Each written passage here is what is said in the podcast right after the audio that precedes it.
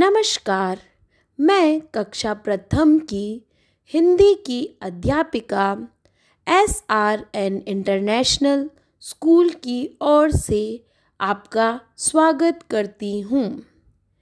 प्यारे बच्चों, आज हम हिंदी व्याकरण का पाठ दो, वर्ण और वर्णमाला के बारे में जानेंगे।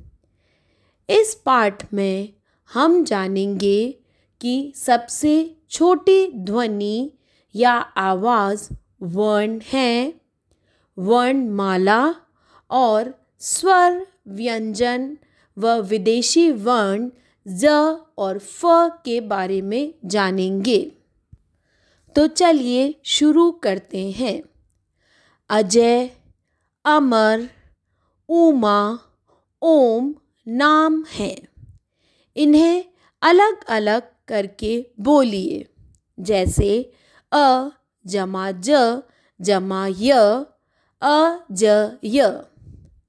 अ, जमा म, जमा र। अ, म, र।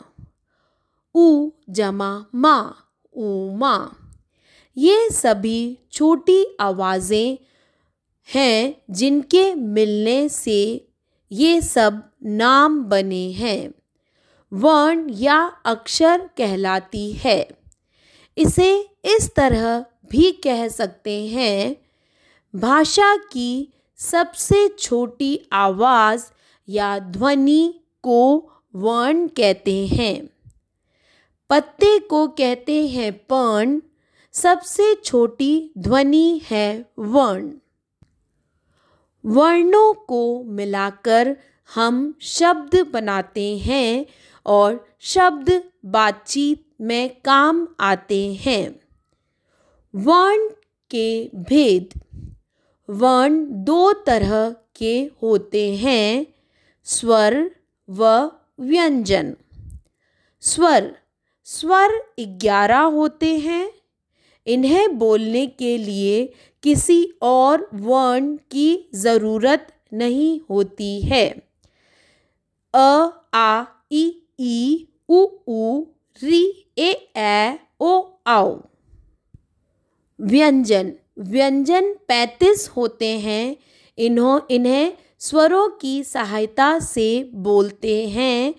क से लेकर ज्ञ तक सभी व्यंजन हैं। कुछ अन्य वर्ण। अंग और अह।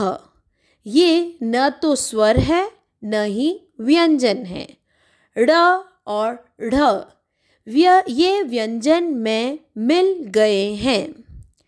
श त्र य श्र ये ऐसे वर्ण हैं जिनकी आवाज़ दो वर्णों के मिलने से बनी है, इसलिए इन्हें संयुक्त व्यंजन कहते हैं। ज और फ। यह ऐसे वर्ण हैं जो विदेशी यानी दूसरे देशों की भाषाओं से लिए गए हैं।